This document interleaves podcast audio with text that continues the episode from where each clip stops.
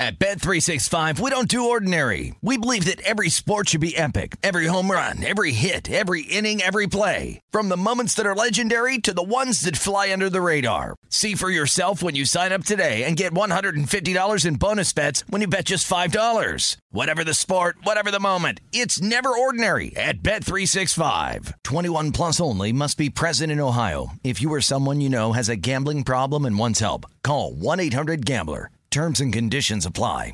Dealing with pests can be a pain, but relax, Terminix can help because when pests show up, so does Terminix. With over 95 years of experience, they have what it takes to take on any pest problem fast. If your home or business has pests, don't stress it. Terminix it. Visit Terminix.com to book your appointment online today. That's T E R M I N I X.com. From BBC Radio 4, Britain's biggest paranormal podcast is going on a road trip. I thought in that moment, oh my God, we've summoned something from this board. This is Uncanny USA. He says, Somebody's in the house, and I screamed. Listen to Uncanny USA wherever you get your BBC podcasts, if you dare.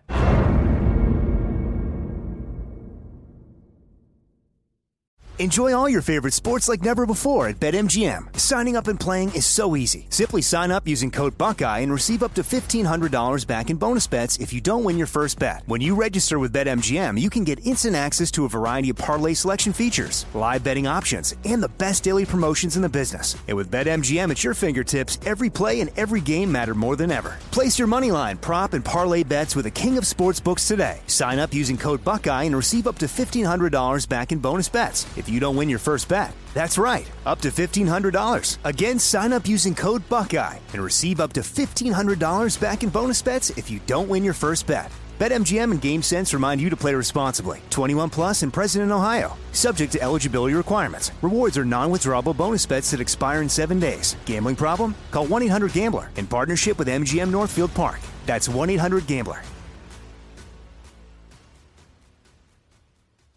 Countdown with Keith Olbermann is a production of iHeartRadio.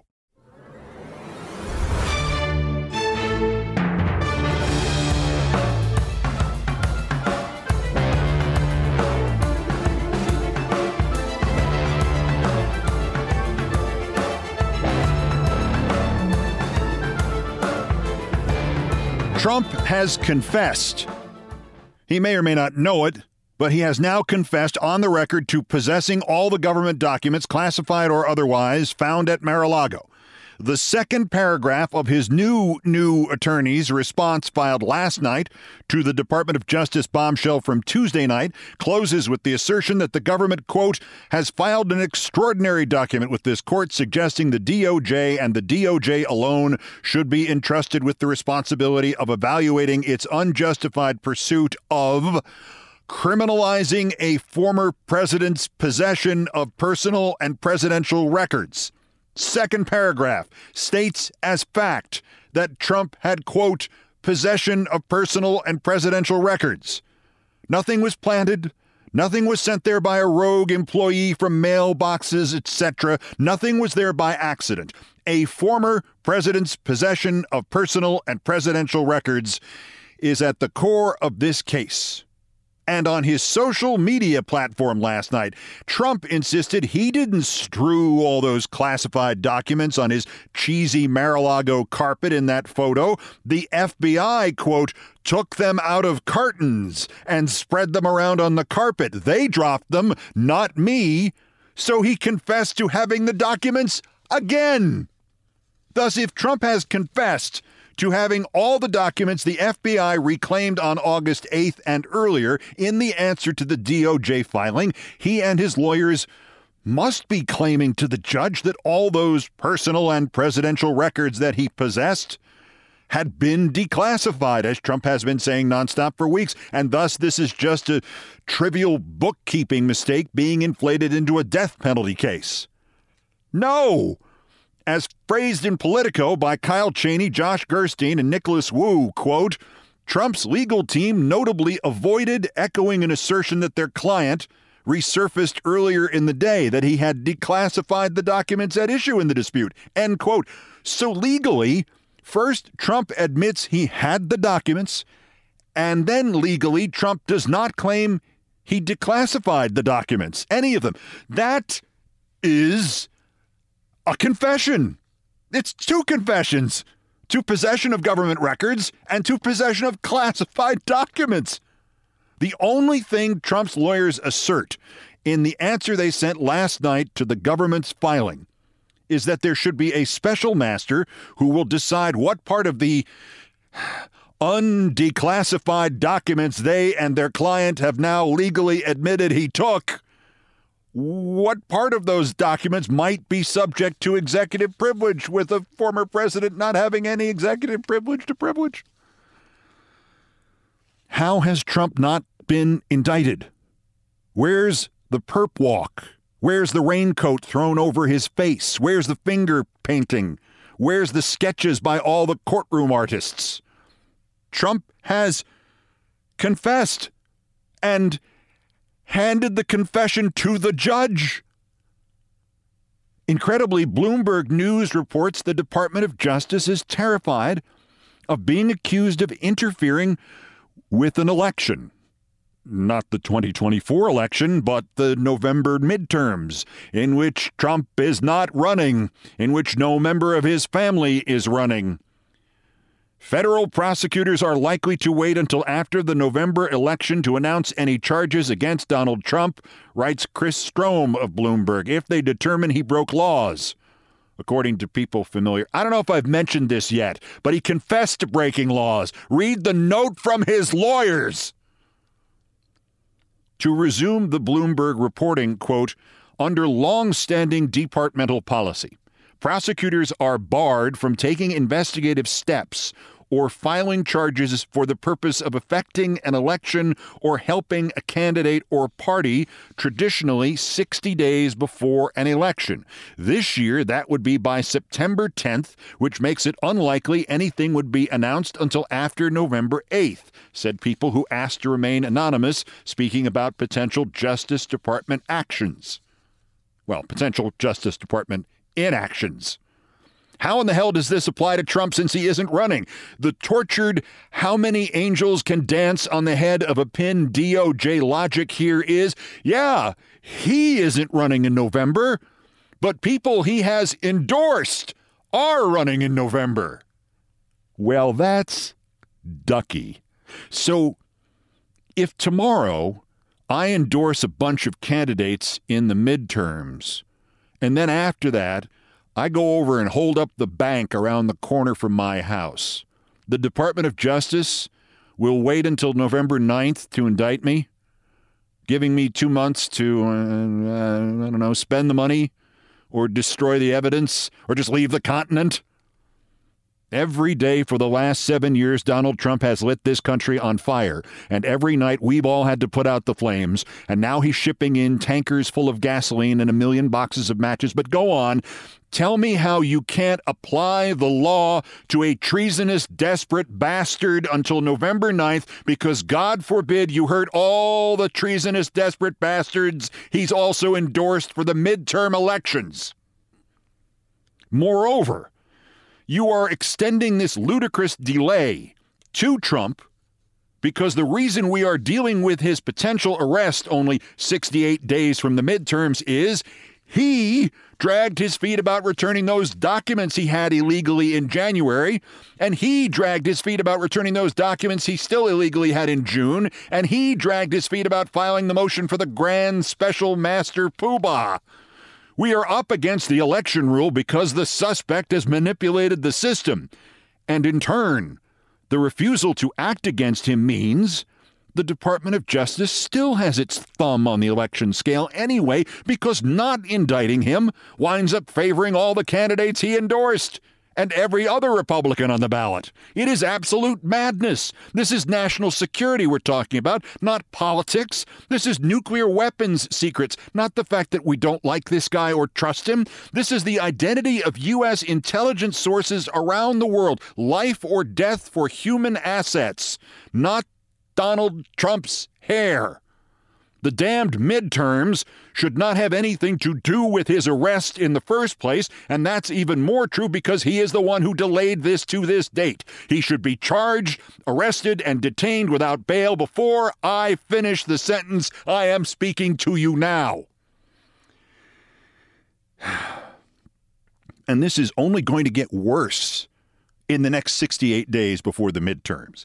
The DOJ filing and the now immortal carpet photo are still slowly giving up their secrets.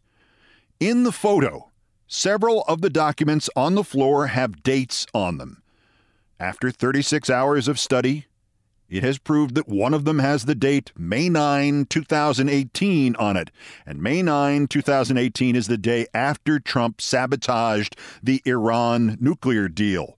Donald Trump may have stolen documents about the Iran nuclear deal, but we can't charge him for because of the midterms. And in the filing, there are references to documents marked HCS 0.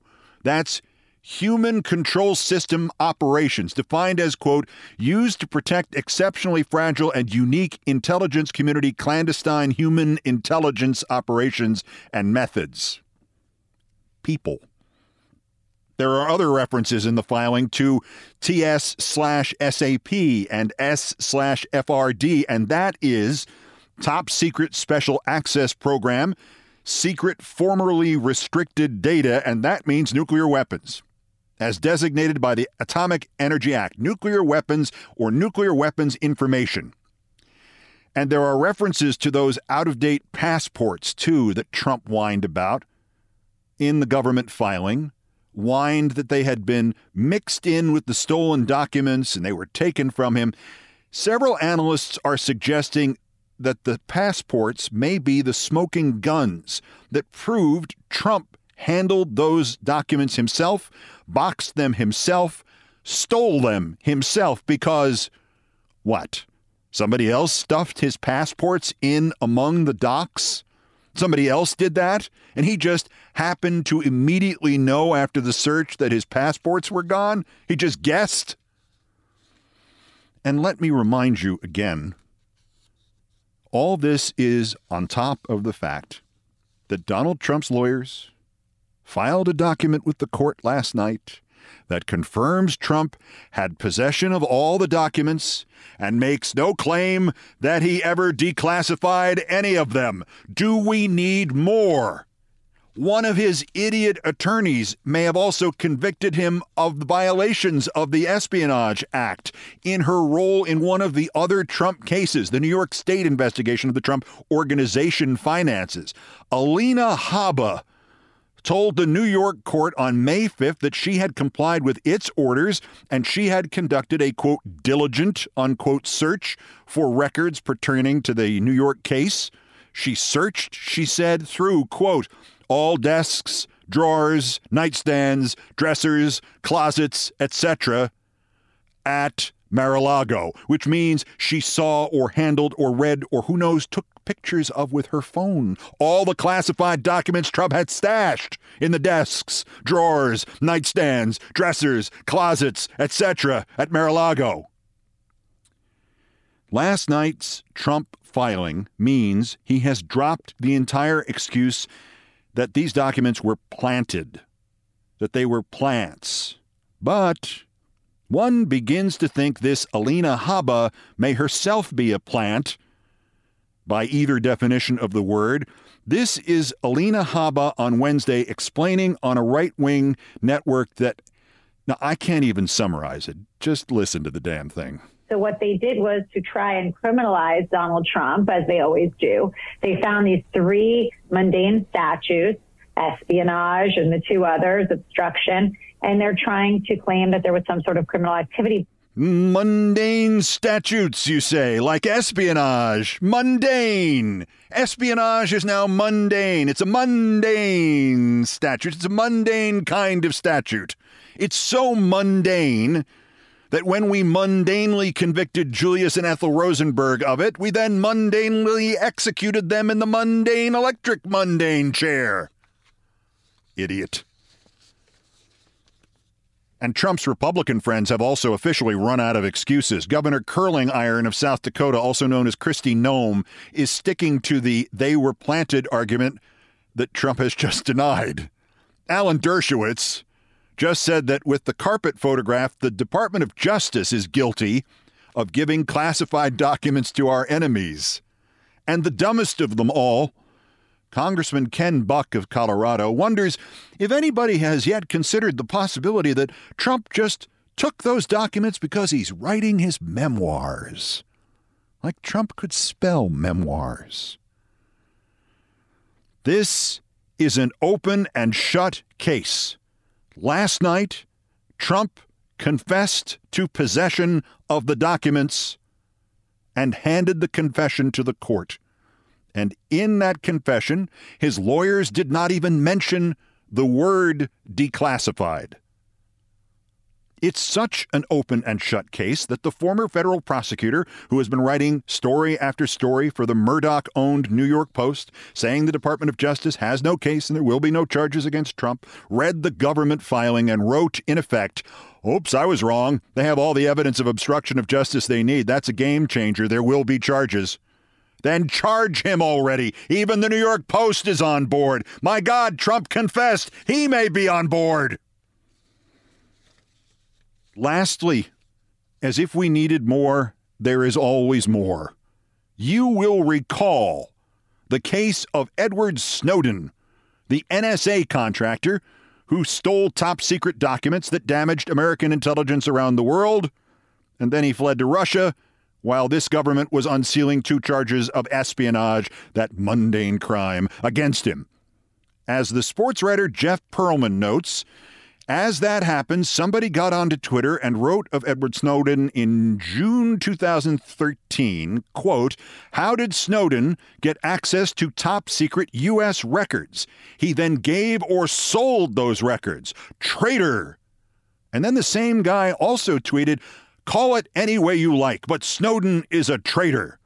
When our country was great, do you know what we did to traitors? Well, you already know who that was.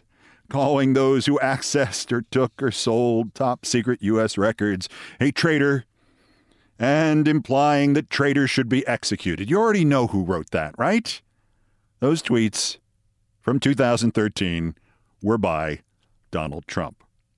And, oh, by the way, Trump confessed last night. Doesn't anybody notice this? I feel like I'm taking crazy pills.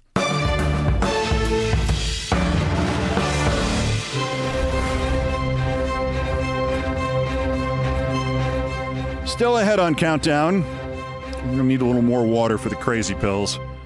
Congrats, Sarah Palin, on losing the Alaska House seat that had been in the hands of Republicans for half a century. Well done. Chuck Todd tweets out a link to a quote that he thinks confirms he hasn't been fired. Unfortunately, the quote is fake. and Serena Williams says, Hello, little second ranked player in the world, and then goodbye, little second ranked player in the world. That's next. This is Countdown.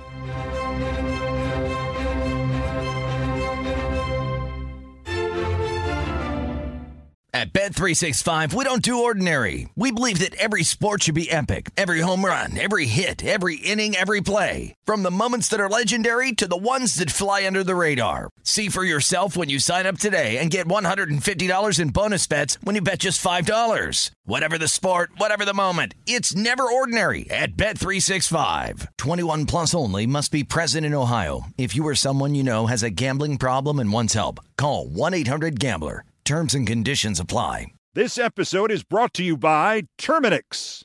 Terminix can't help you run for office or take on the country's biggest problems, but they can help you solve one of the peskiest problems at home pests. You know, the ants in your kitchen, the roaches under your sink, even the termites in the walls. Because when pests show up, so does Terminix. No matter what type of pest it is, they can Terminix it fast with personalized pest care that puts you in control. Their expertly trained technicians may not know intricate political strategy, but they know their local pest pressures, and with customized plans tailored to your specific situation, you get everything you need to not just get pests out, but keep them out for good. Between their speedy service, caring technicians, and over 95 years of experience, it's no mystery why they're trusted by homes and businesses everywhere. So if you have a pest problem, don't stress it, Terminix it. Visit Terminix.com to book your appointment online today. That's T E R M I N I X.com to book online today. From BBC Radio 4, Britain's biggest paranormal podcast is going on a road trip. I thought in that moment, oh my God, we've summoned something from this board. This is Uncanny USA. He says, Somebody's in the house. And I screamed. Listen to Uncanny USA wherever you get your BBC podcasts, if you dare.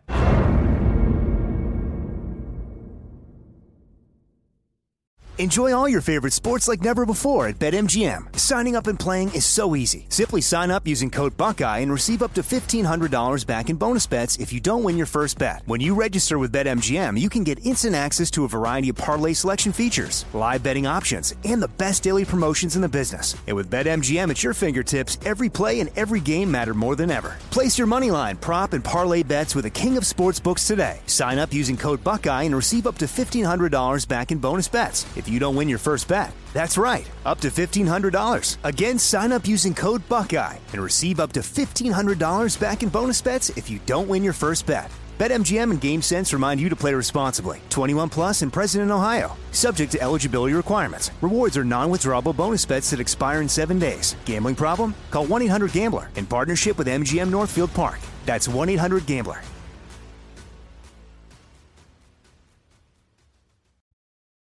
This is Countdown with Keith Olbermann.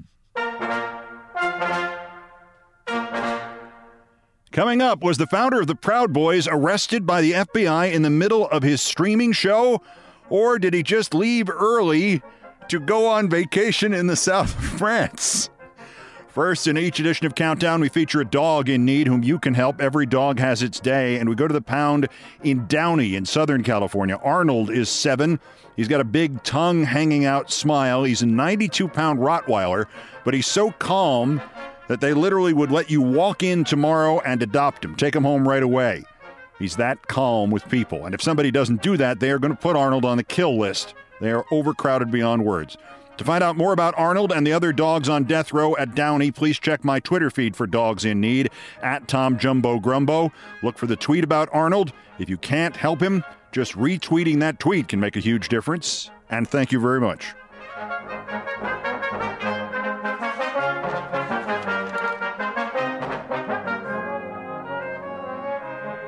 Coming up on Countdown, Chuck Todd wants you to know that he has not been fired as the host of Meet the Press. Not yet, anyway, but he did it in the most Chuck Todd way possible. Worst person's coming up. First, postscripts to the news, some headlines, some thoughts, some snark.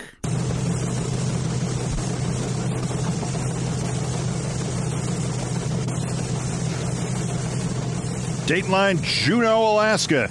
I always used to say of Sarah Palin, that woman is an idiot, but now I can say again, that woman is a loser. In the special election to succeed the late Alaska Congressman Don Young, ranked choice voting has done Palin in. She needed 60% of the second place rankings from those who voted for another Republican, Nick Begich. She only got 50%. So Alaska's lone House rep will be Democrat Mary Peltola, an indigenous Alaskan who is actually a friend of Palin's. The Palins once give, gave the uh, Peltolas their trampoline. Only in Alaska. She will be in the House through the end of the year. She will again face Palin in another election for the full time seat this November. Since there's a Palin story, I must, by law, Again, read the singular and never to be matched description of her after the vice presidential debate October 2, 2008, written by Rich Lowry of the National Review. Quote, A very wise TV executive once told me that the key to TV is projecting through the screen.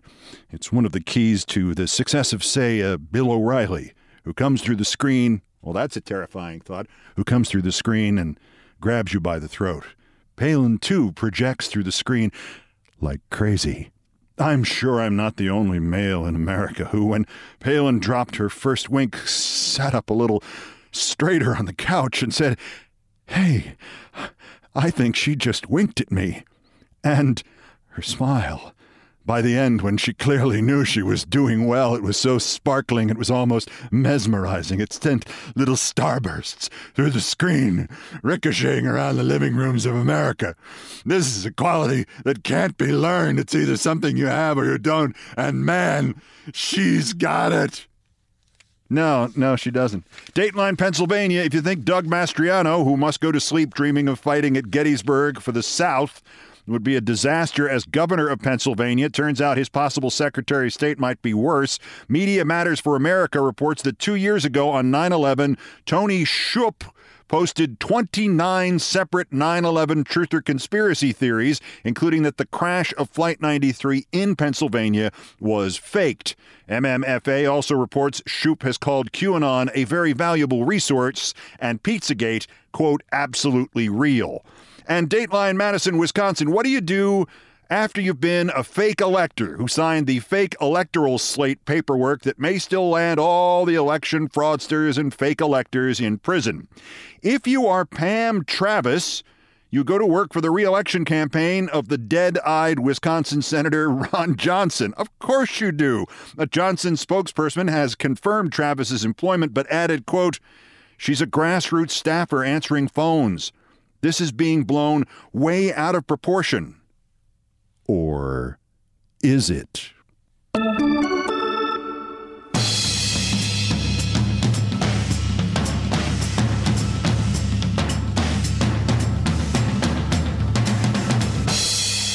This is Sports Center. Wait, check that. Not anymore.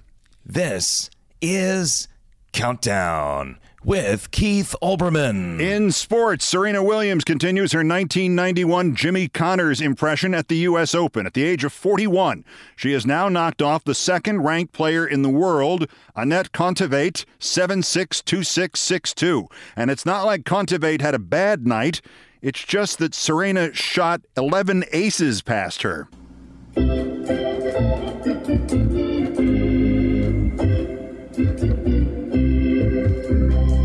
You, Nancy Faust. What was that about Connors? In 1991, at age 38 and eight years removed from his last Open title, Jimmy Connors rallied from two sets down and three zip in the third to win his opening match against Patrick McEnroe. By the time Connors had beaten Paul Haarhuis to get to the semis, he had already turned 39. He got blown out in that last match, but he had re energized the U.S. Open, and the afterglow lasted several years. Baseball. It can't be. Why did they do this? When the Miami Marlins activated pitcher Trevor Rogers from the injured list, they had to get rid of somebody, so they designated for assignment another pitcher, reliever Jake Fishman. Yes, the Marlins dropped a player named Fishman. They threw him back. Catch and release. Fishman of the Marlins was one of those guys, like Johnny Podres of the Padres, or Butch Metzger of the Mets, or Jose Cardenal of the Cardinals, Ted Cox of the Red Sox, Minnie Mendoza of Minnesota, Jason Castro, of the Astro, and Angel Bravo, who played for the Reds and the Padres, but neither the Angels or the Bravos. And among active players, Ranger Suarez of Philly, who has never played for the Rangers, and Colorado pitcher Dinelson Lamet, who has yet to pitch for La Mets. Big night in Williamsport, Pennsylvania. 35 years ago last night, the Reading Phillies of the Eastern League led the Williamsport Bills of the Eastern League 1 0 in the fifth inning. Reading's Rick Lundblade was at third base when the Williamsport catcher Dave Bresnahan asked the umpire behind the plate, Scott Potter, for timeout. Bresnahan said there was something wrong with his glove and he needed to run to the dugout to switch to his backup glove, and the ump agreed. It only took a moment. On the next pitch, Bresnahan tried to pick off that runner at third, Lundblade, but instead threw the ball over his third baseman's head and into the outfield. The runner, Lundblade, trotted home where Bresnahan tagged him out with the baseball. Pandemonium reigned. For several months, nobody knew actually what had happened. Then Reading's manager put the pieces together, literally. When catcher Bresnahan had changed gloves, his new one had contained a potato. He had not thrown a baseball into the outfield. He had thrown a potato. It came apart when it landed, and there were little pieces in left field. The crowd roared when everybody figured this out. The umpire, Potter, said the runner was not out and the run had to count, and it quickly turned out Bresnahan had been planning this practical joke with the potato for weeks. His teammates were in hysterics. Even some of the Reading players were delighted. The management of the Williamsport Bills were not. The next day, they and their major league affiliate, Cleveland, fired Dave Bresnahan, cut him from the roster. Bresnahan later admitted he didn't think he had much of a career left anyway. He was 25 years old, playing in Double A minor league baseball and hitting 150. He never played again. But within a week, Dave Bresnahan was a guest on David Letterman's show and on the TV Baseball Game of the Week. The following May, the Williamsport Bills, in an incredible reversal, held Dave Bresnahan night and retired his uniform number. In 2007, on the 20th anniversary of Potato Gate, a new Williamsport team called the Crosscutters also retired Bresnahan's uniform number, and they inducted him into their Hall of Fame. Last night, 35 years to the day of Potato Ball, the team changed their name for one night only to the Williamsport Great Potato Capers and thousands of fans welcomed Dave Bresnahan back, and the players all wore special uniforms bearing images of potatoes and bearing Dave Bresnahan's name. All of which adds up to the following.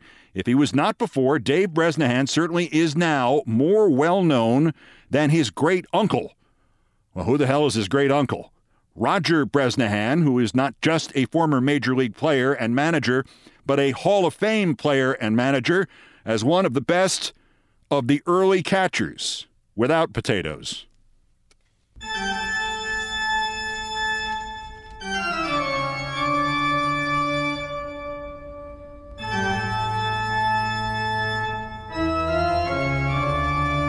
Still ahead, it's back to school time, and I want to tell you about my college professor who nearly failed us all after his favorite football team lost a game in one of the worst chokes in sports history.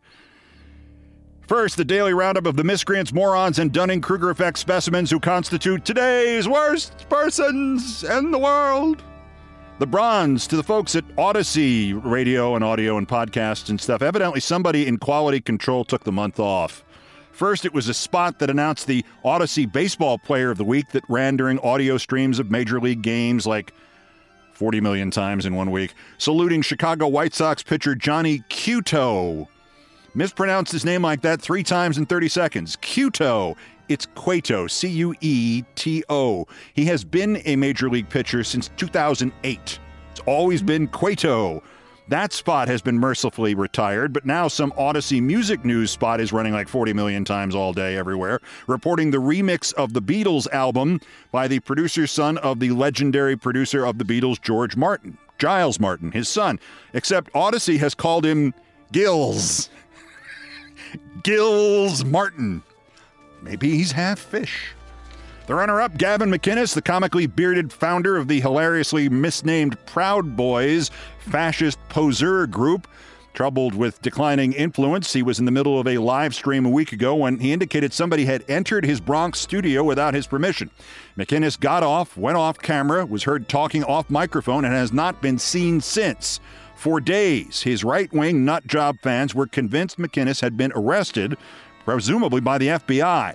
But a McInnes confidant named Owen Benjamin has now posted what he says is a text exchange with McInnes. Benjamin expresses his concern, and McInnes supposedly replies, quote, prank, don't tell. Benjamin responds, So you're just going to pretend the FBI raided your studio? Tons of people are texting me freaking out. McInnes' purported response, I never said they did. LA Magazine has a cute postscript. It reports Gavin McInnes wasn't arrested. He went on vacation with his wife to the south of France, which is exactly like being raided by the FBI if you're an idiot. McInnes may need a lawyer. May I suggest Alina Habba? But our winner, Chuck Todd, host of NBC's Meet the Press, at least he was the last time I checked, But Todd has now shot back against the reports that he's not going to be the host much longer. The Daily Beast's Lachlan Cartwright is standing by his reporting from Monday that the removal of his long standing executive producer after a ratings drop of 21% in one year is a possibly fatal sign for Chuck Todd. Quoting Cartwright, NBC White House correspondent Kristen Welker is being groomed to replace Todd, multiple insiders with knowledge of the matter said. And he quoted the multiple insider asking, At what point does anyone have the balls to say maybe the problem is the face of it? At dinner time yesterday, the face of it, Chuck Todd, cryptically tweeted a link. Just a link, no comment, just a link to dictionary.com and the quote, definition of the reports of my death are greatly exaggerated, unquote. An hour later, Todd tweeted another link, just a link, no comment, just a link to YouTube and a video of the embattled quarterback of the Green Bay Packers, Aaron Rodgers, spelling out the word relax. Exactly what Chuck is going for here is unclear, but that link he tweeted for the reports of my death are greatly exaggerated. It sends you to dictionary.com's entry for that familiar phrase, which is, quote, the text of a cable sent by Mark Twain from London to the press in the United States after his obituary had been mistakenly published. Mark Twain never sent that cable and never said or wrote that sentence. On June 1st, 1897, an English based journalist from the New York Journal got a hold of Twain to comment on rumors that Twain was dying in poverty in London. The reporter explained he found Twain, in fact, living in luxury in Chelsea in London, and that Twain told him the rumor had originated when a cousin of his had become gravely ill in St. Louis. Quoting Mark Twain, the report of my illness grew out of his illness. The report of my death was an exaggeration. In short, Chuck Todd tweeted out a link to something that was never said in a cable that was never sent about a story that was never published, which is kind of Chuck Todd in a nutshell. Chuck, accuracy, schmaccuracy, Todd, today's worst person in the world.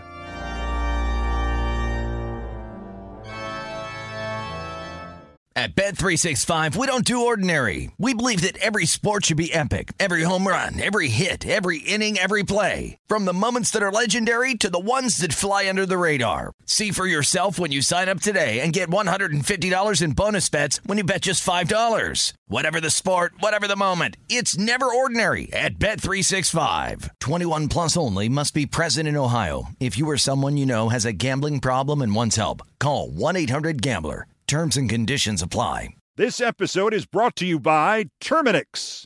Terminix can't help you run for office or take on the country's biggest problems, but they can help you solve one of the peskiest problems at home pests. You know, the ants in your kitchen, the roaches under your sink, even the termites in the walls. Because when pests show up, so does Terminix. No matter what type of pest it is, they can Terminix it fast with personalized pest care that puts you in control. Their expertly trained technicians may not know intricate political strategy, but they know their local pest pressures, and with customized plans tailored to your specific situation, you get everything you need to not just get pests out, but keep them out for good. Between their speedy service, caring technicians, and over 95 years of experience, it's no mystery why they're trusted by homes and businesses everywhere. So if you have a pest problem, don't stress it, Terminix it.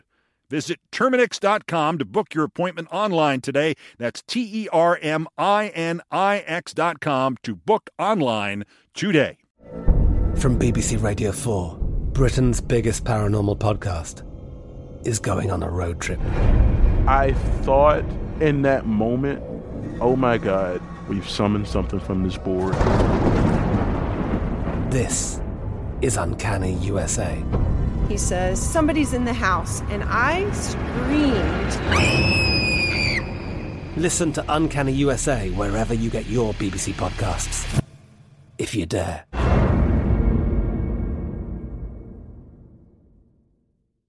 Enjoy all your favorite sports like never before at BetMGM. Signing up and playing is so easy. Simply sign up using code Buckeye and receive up to $1,500 back in bonus bets if you don't win your first bet. When you register with BetMGM, you can get instant access to a variety of parlay selection features, live betting options, and the best daily promotions in the business. And with BetMGM at your fingertips, every play and every game matter more than ever. Place your moneyline, prop, and parlay bets with the king of sportsbooks today. Sign up using code Buckeye and receive up to $1,500 back in bonus bets. If if you don't win your first bet. That's right, up to $1,500. Again, sign up using code Buckeye and receive up to $1,500 back in bonus bets if you don't win your first bet. BetMGM and GameSense remind you to play responsibly. 21 plus and present in Ohio, subject to eligibility requirements. Rewards are non-withdrawable bonus bets that expire in seven days. Gambling problem? Call 1-800-GAMBLER in partnership with MGM Northfield Park. That's 1-800-GAMBLER.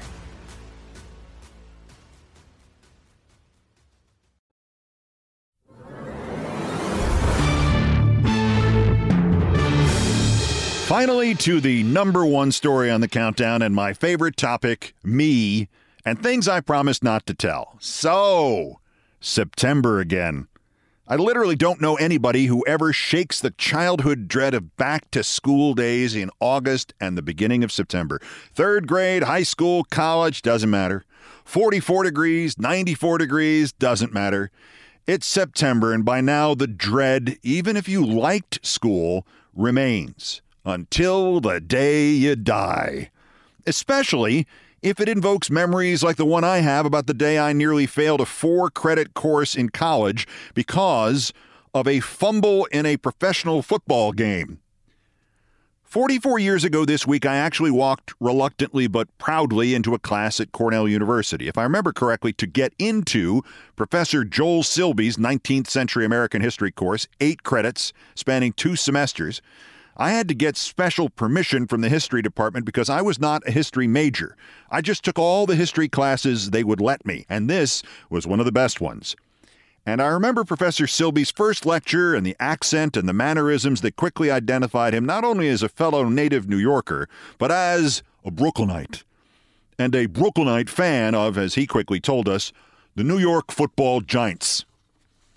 What Professor Joel Silbey said next caused the, I think it was 200 or so other students in the lecture hall to laugh. All of them except me, because I was the sports director of the Cornell student owned radio station. And in those days, you could actually know everything about and everybody in all the national sports off the top of your head. And usually that meant you could figure out all the teams in all the sports that had the slightest chance of succeeding and all the teams in all the sports that did not. And the New York football giants did not. I want you to know I grade the papers, not the teaching assistants, me. And I happen to be a lifelong, therefore long suffering fan of the New York football giants.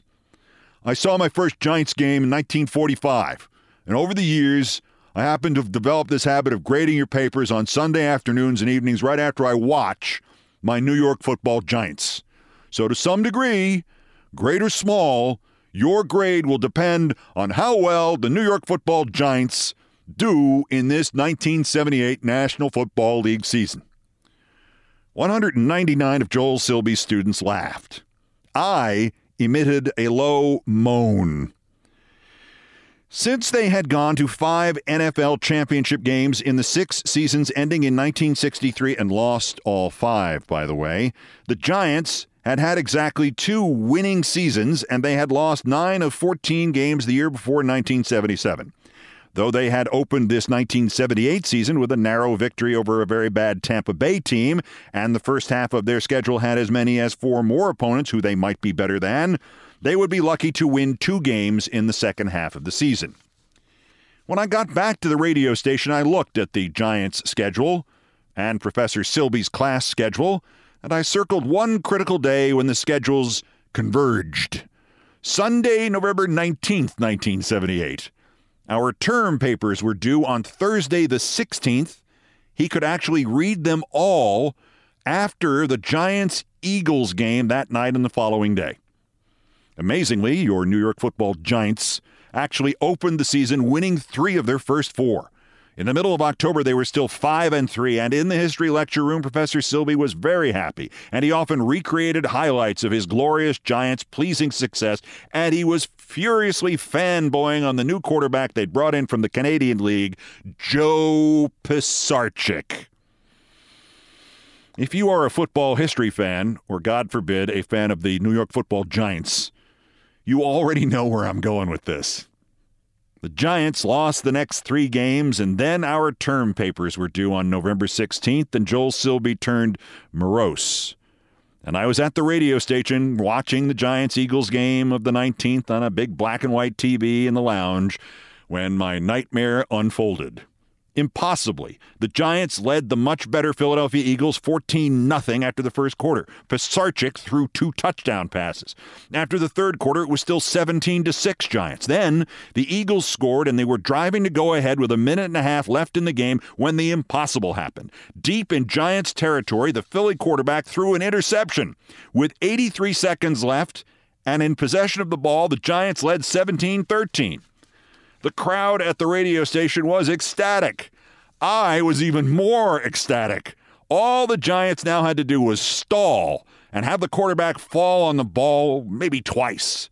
As if he had heard me, the quarterback, Joe Pisarcik, fell on the ball. Then he nearly killed me by handing the ball off to his running back, Larry Csonka, who plowed up the middle to get a first down and burn another 30 seconds off the clock.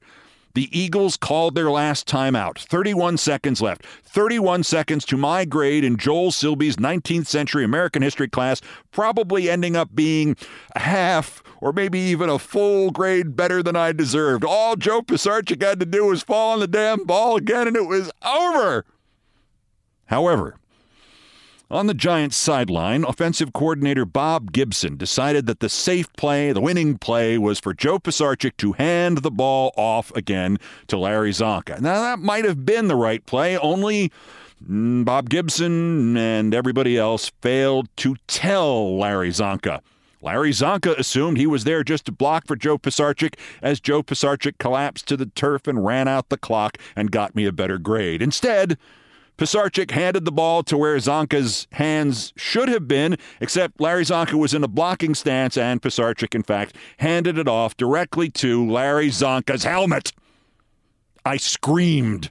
The ball bounced once off the turf and directly into the hands of Philadelphia cornerback Herman Edwards. I continued to scream.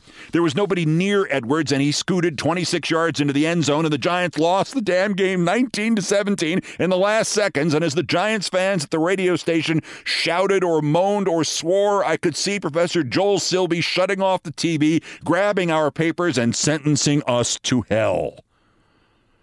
And I continued to scream. Our term papers were returned on Tuesday, the 21st, just before school broke for Thanksgiving. I actually was thankful.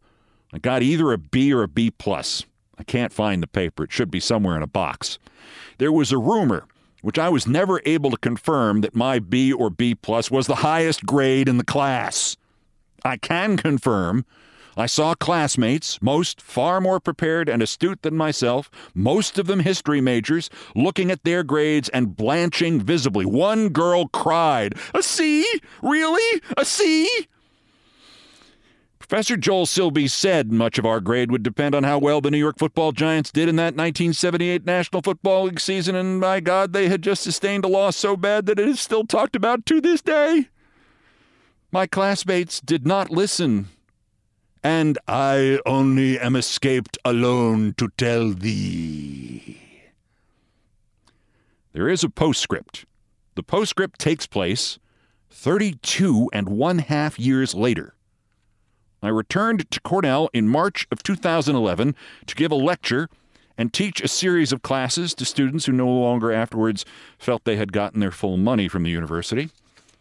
My alma mater was very kind to me they gave me a tour of the secret places they never would have shown me when I was a struggling student, like where they kept Cornell's copy of the Gettysburg Address, and they promised me something special for lunch the first day.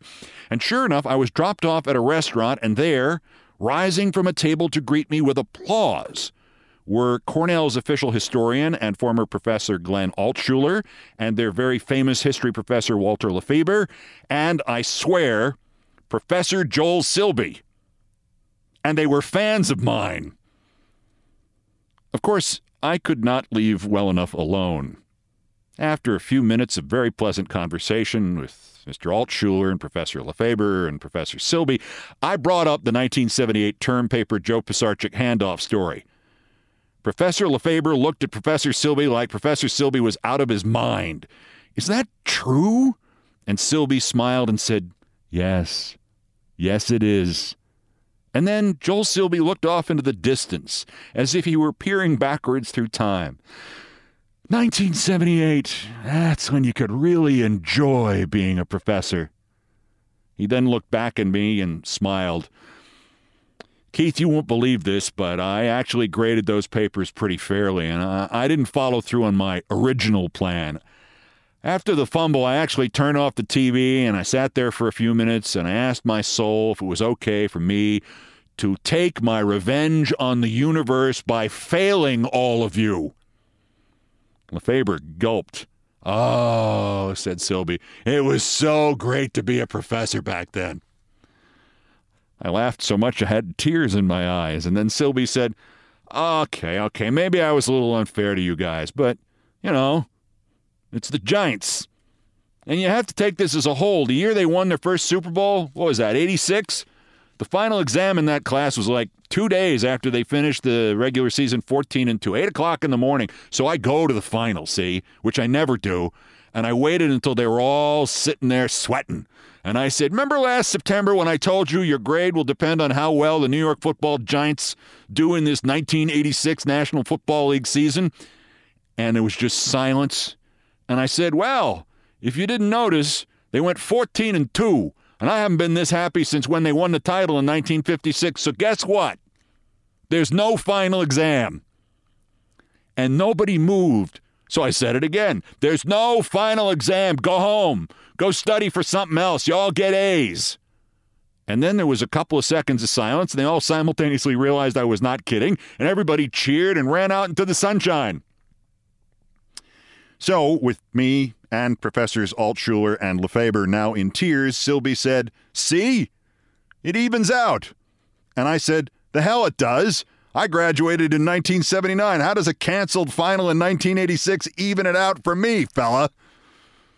Joel Silbey thought for a second and then he said, Well, I am buying you lunch.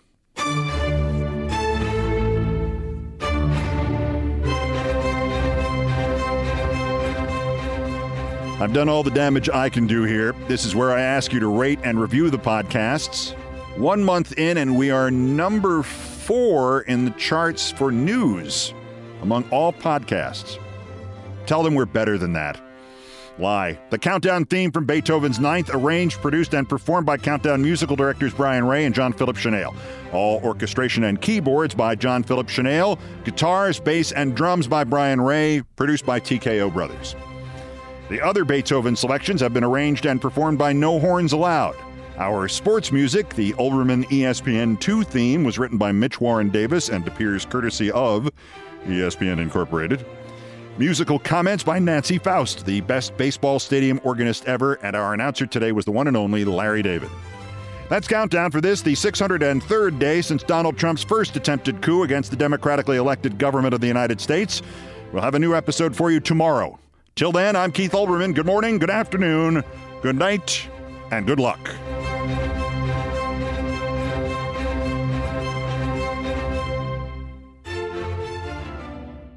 Countdown with Keith Olbermann is a production of iHeartRadio. For more podcasts from iHeartRadio, visit the iHeartRadio app, Apple Podcasts, or wherever you get your podcasts. At Bet365, we don't do ordinary. We believe that every sport should be epic. Every home run, every hit, every inning, every play. From the moments that are legendary to the ones that fly under the radar. Whether it's a walk-off grand slam or a base hit to center field. Whatever the sport, whatever the moment. It's never ordinary at Bet365. 21 plus only must be present in Ohio. If you or someone you know has a gambling problem and wants help, call 1-800-GAMBLER. Dealing with pests can be a pain, but relax, Terminix can help because when pests show up, so does Terminix. With over 95 years of experience, they have what it takes to take on any pest problem fast. If your home or business has pests, don't stress it. Terminix it. Visit Terminix.com to book your appointment online today. That's T E R M I N I X.com. I'm Katya Adler, host of The Global Story. Over the last 25 years, I've covered conflicts in the Middle East, political and economic crises in Europe, drug cartels in Mexico. Now I'm covering the stories behind the news all over the world in conversation with those who break it. Join me Monday to Friday to find out what's happening, why, and what it all means. Follow the global story from the BBC wherever you listen to podcasts. The wait is almost over. Get ready for the 2024 NFL season as the full schedule is announced. Every rivalry, every rematch, every rookie debut, every game revealed. The 2024 NFL schedule release, presented by Verizon, coming in May. Live on NFL Network, ESPN2, and streaming on NFL Plus. Terms and conditions apply to NFL Plus. Visit NFL.com slash schedule release to learn more.